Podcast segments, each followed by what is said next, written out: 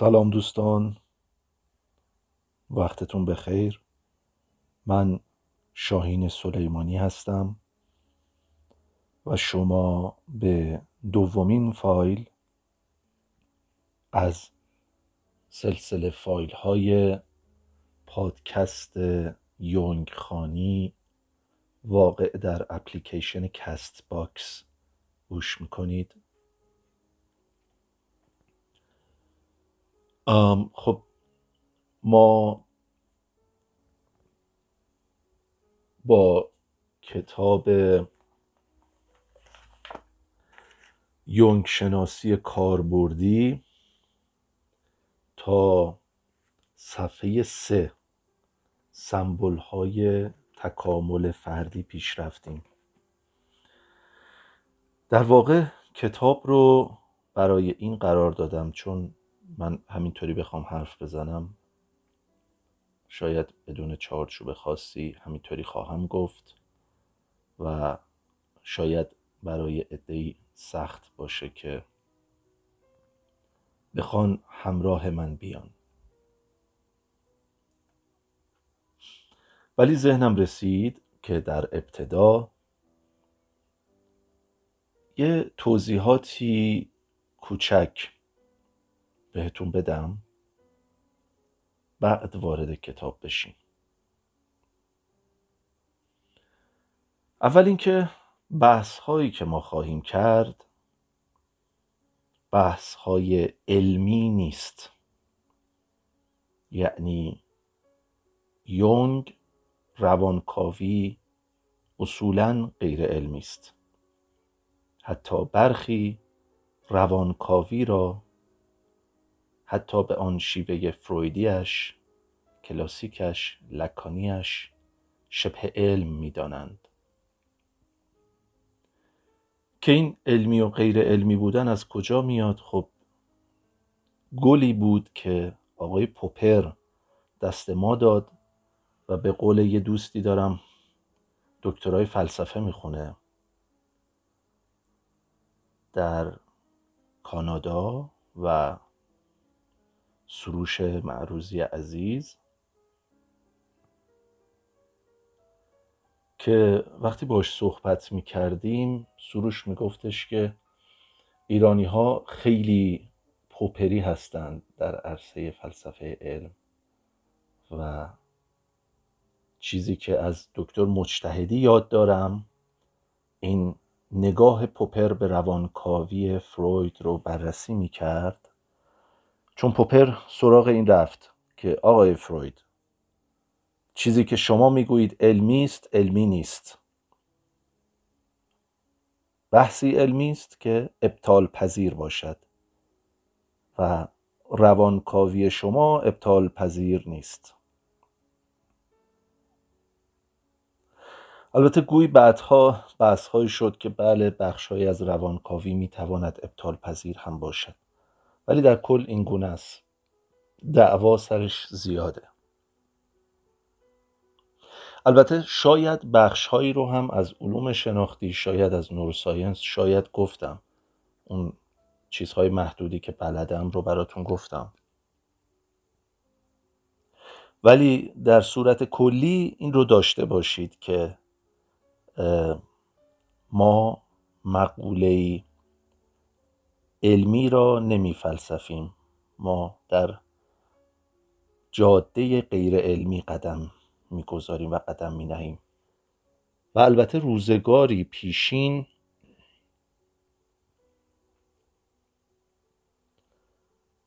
فروید تلاش داشت که روانکاوی را در علم بگنجاند. البته آن روزها در زمانه فروید.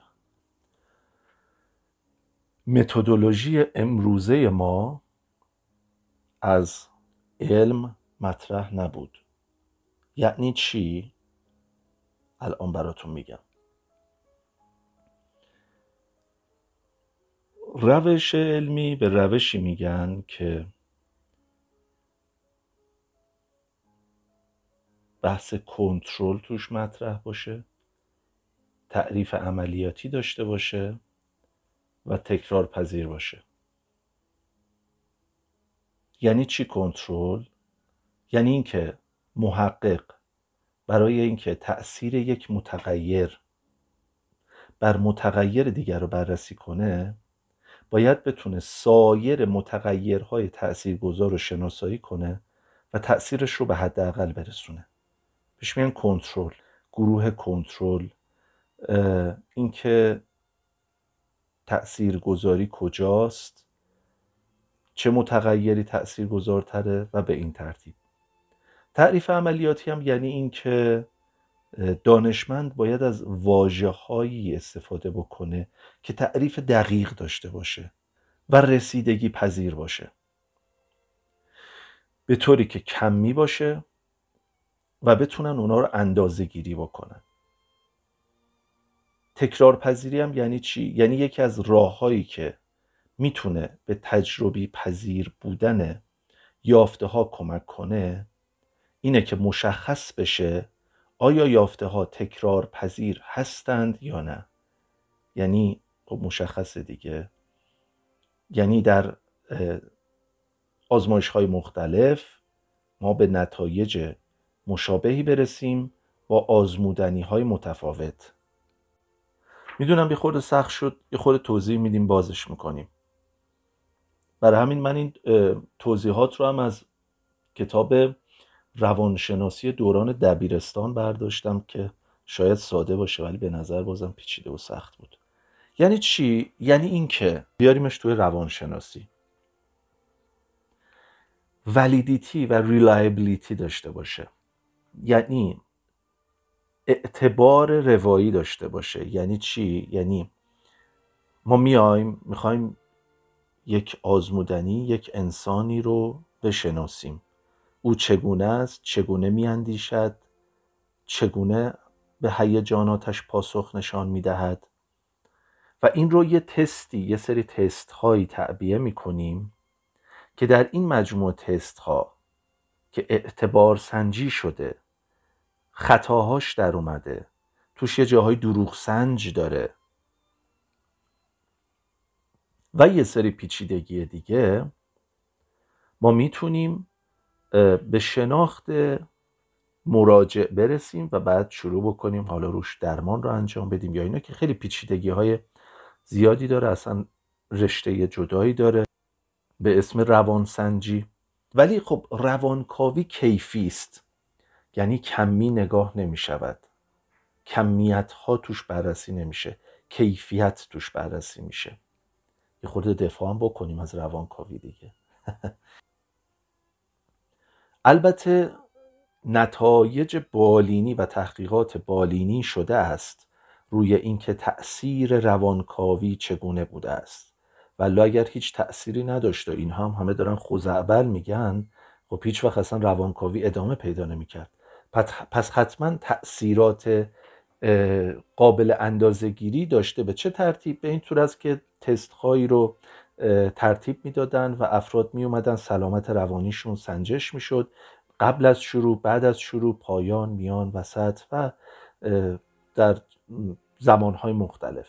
که در سایت تدائی من یه جایی خوندم.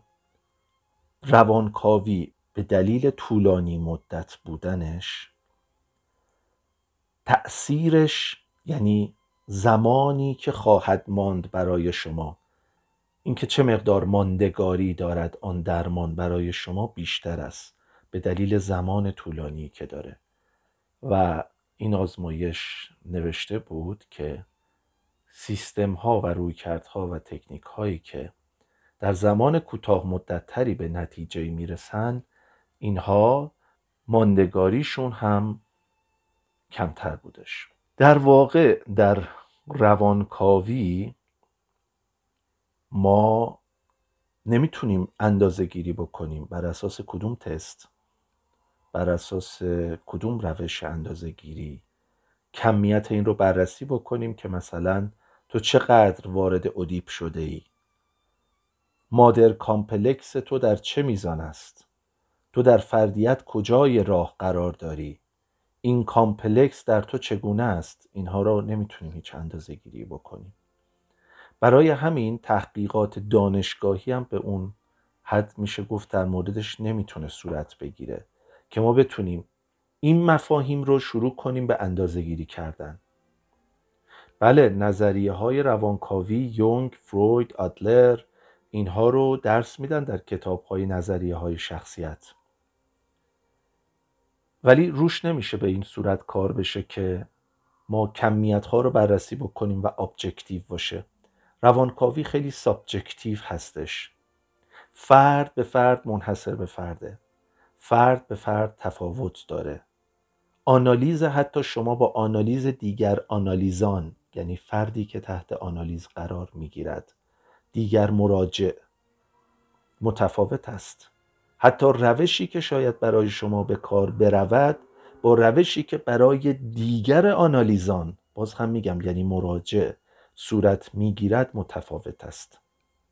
در روانکاوی به روانکاو اصطلاحا آنالیزور می‌گویند شخصی که آنالیز می‌کند و به مراجع میگن آنالیزان شخصی که آنالیز بر او صورت میپذیرد. خب این از این فکر می‌کنم اون چیزایی که توی ذهنم بود که بهتون بگم که شما در روی کردی قرار دارید در روانشناسی قرار دارید که علمی نیست اما به قول دکتر مجتهدی در کلاس مبانی روانکاوی که با هم دیگه داشتیم بلی علمی نیست. اما آیا هر چیزی که غیر علمی هست بی ارزش است؟ خب مطمئنا نه.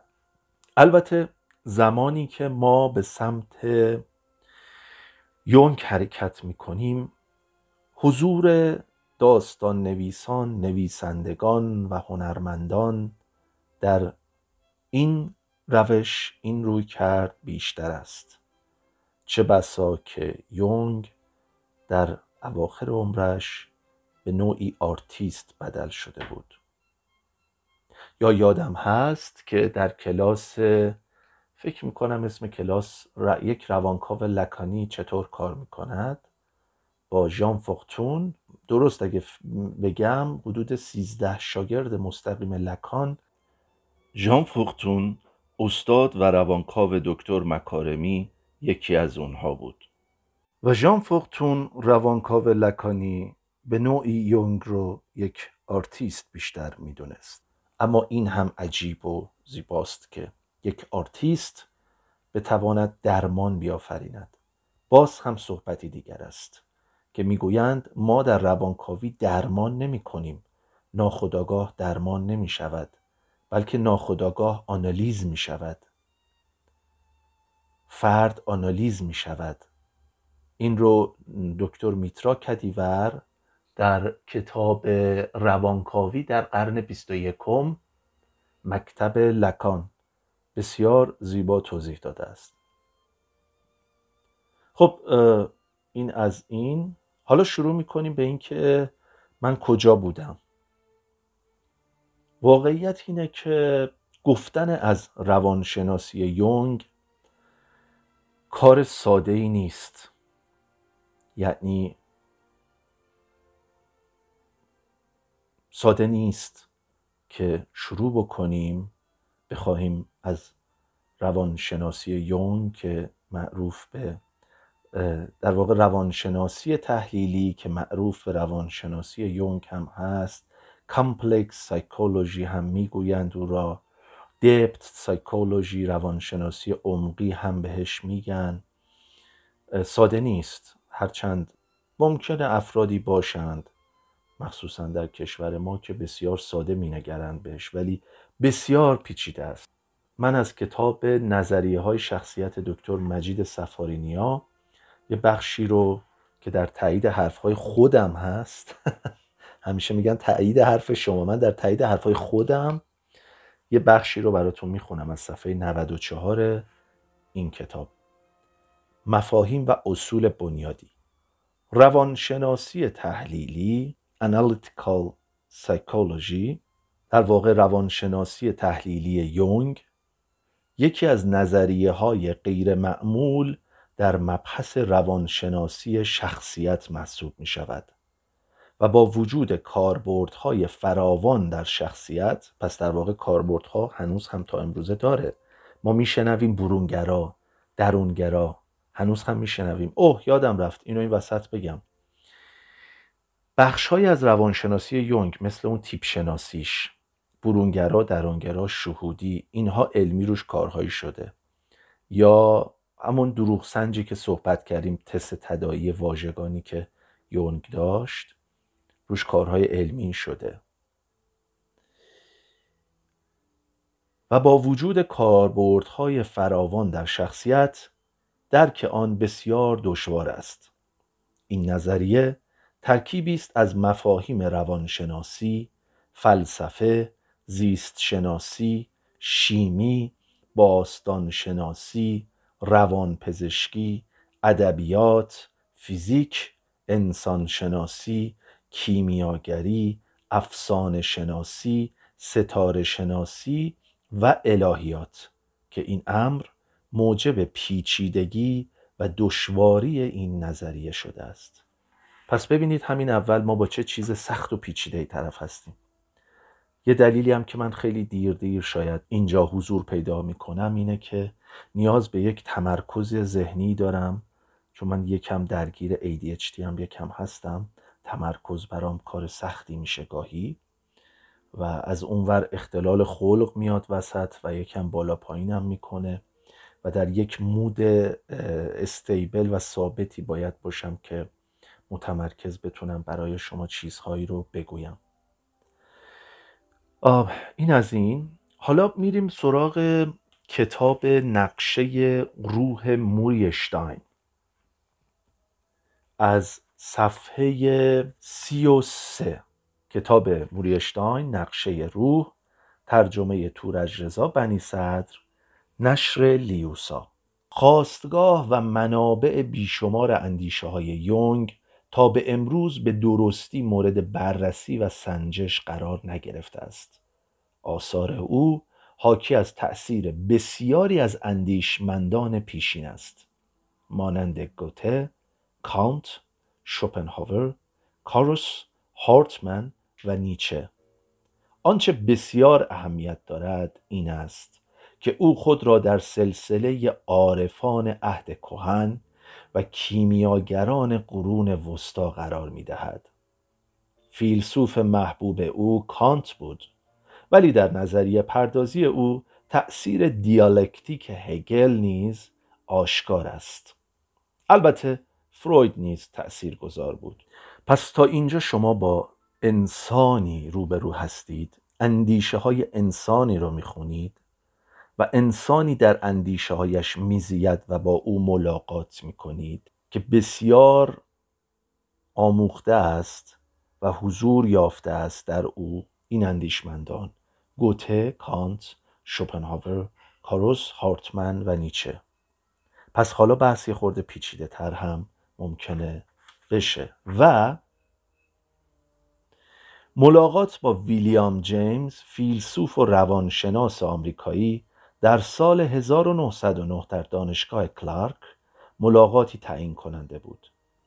جیمز نیز همین رویکرد را داشت و تحقیقاتش را که در آن زمان به اثری کلاسیک تبدیل شده بود تحت عنوان تنوع تجربه دینی انتشار داده بود.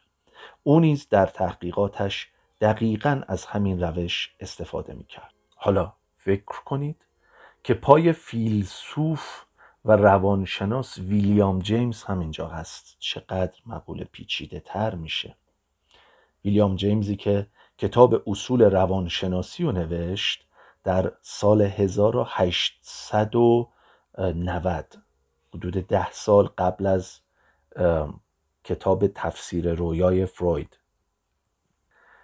این کتاب یکی از بنیانها و پایه های cognitive psychology یا یعنی علوم شناختی که امروزها این روزها ما داریم یکی از بنیانها و پایه هایش کتاب اصول روانشناسی ویلیام جیمز است که او در این کتاب بسیار در مورد آگاهی صحبت کرد و consciousness و حالا فکر کنید یه آدمی در مورد ناخودآگاه داره کار می‌کنه میره سراغ ناخودآگاه جمعی میاد اینور از اندیشه های یک نفر دیگر که در مورد آگاهی تحقیق و کار کرده است. به, اون به اسم ویلیام جیمز استفاده می کند حالا چه اتفاقی میفته بعد از سالها این ور میشه اسمش ناخودآگاه ناخودآگاه جمعی روانکاوی.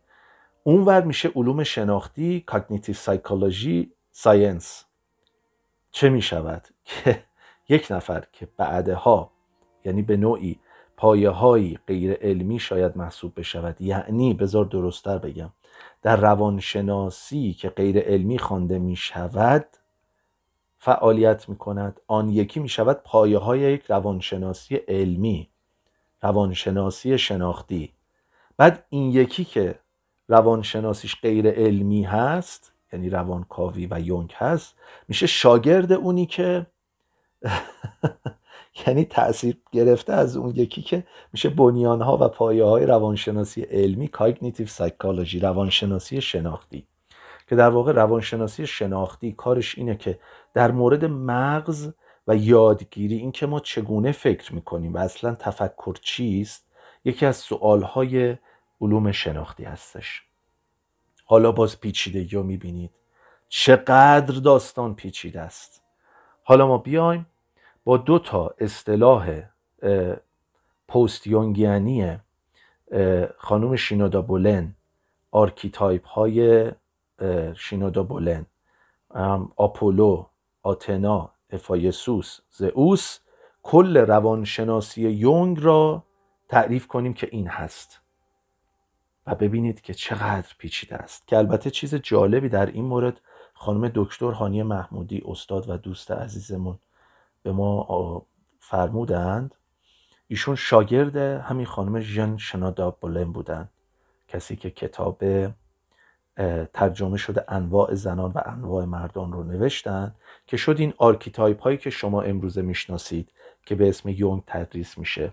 archetype هایی که اسطوره های یونان رو میان بهش نگاه می‌کنن و کهن الگوها رو در واقع کهن الگوهای برآمده از اسطوره های یونان رو. میسنجند و بررسی می‌کنن و نگاه می‌کنن که خانم هانی محمودی شاگرد جین شینودا بولن ایشون فرمودند که با خانم بولن صحبت می‌کردند و براشون توضیح دادند که در ایران چه خبره و چه اتفاقهایی داره با archetype های ایشون میفته تست های سازمانی طراحی شده. اصلا یه وضعیتی باهاش درمان می‌کنن و اصلا عجیب و غریب و اینها. و البته خب شاید کار درمانی یعنی نگاه بشه باهاش کرد. به, به, به, به آنالیزان شاید بشه باهاش نگاه کرد. ولی اینکه ما بیایم تست بگیریم بعد با اون بریم جلو بگیم اینه تو میارم بالا اونو می‌برم پایین خیلی پیچیده است. یعنی ببینید یه یه چون روانکاوی هم روشمنده یعنی همینطوری نیستش. یه روشی در اتاق به کار برده میشه با اینکه منحصر به فرد بر اساس هر آنالیزان. و خانوم بولن بسیار تعجب می‌کنه میگه واو! و میگه من هیچ وقت تیپولوژی ننوشتم. در واقع ایشون میفرمایند که من هیچ وقت کتاب شخصیت شناسی ننوشتم که بر اساس اون تست تهیه بشه و اصلا این اوضاع را بیفته و اینها. چون اصلا تو روانکاوی ما تست نداریم یعنی روانکاوی تست نداره. آره مثلا سایت های هشت من یه موقعی به دوستامم میگم برید این تست ها رو بزنید ببینید چی. یک محرک و انگیزه برای شروع داستان که کتاب رو بخوانی.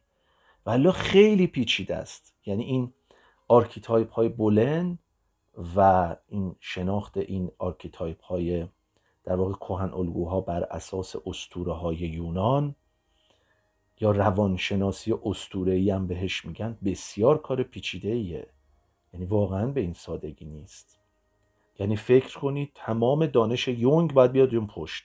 کهن الگو عقده سایه ناخودآگاه جمعی ناخودآگاه شخصی نمی‌دونم خیشتن خیشتن واقعی نمی‌دونم خود حقیقی واقعیت روانی همه این مفاهیم بیاید و در اینجا قرار بگیرد. شاید به نظر برسه که من یه خورده دارم سخت و پیچیدش می‌کنم. آره اینم از این. این اون دلیلی هستش که اینها همه اون دلایلی هست که خیلی من رو دیر به دیر شاید ببینید. فکر می‌کنم که همین فایل تا اینجا باید کافی باشه. در فایل بعد می‌رسیم دوباره به کتاب یونگ شناسی کاربردی و همون سمبول های تکامل فردی رو. چون دیگه الان 25 دقیقه شد. فکر می‌کنم کافیه. اون رو میایم بهش نگاه می‌کنیم. سعی می‌کنم که اون پادکست رو براتون امشب یا فردا ضبط کنم چون زمان زیادی می‌بره این edit کردن اینها گوش کردنشون و میکس کردن و اینها یه خورده زمان بره. منم یه خورده تمرکز کردن و نشستن پای کامپیوتر یه گاهی اوقات گاهی اوقات برام خیلی سخته. پس اگر انرژیم یاری کرد براتون رکورد خواهم کرد برای فردا یا امشب؟ متشکرم.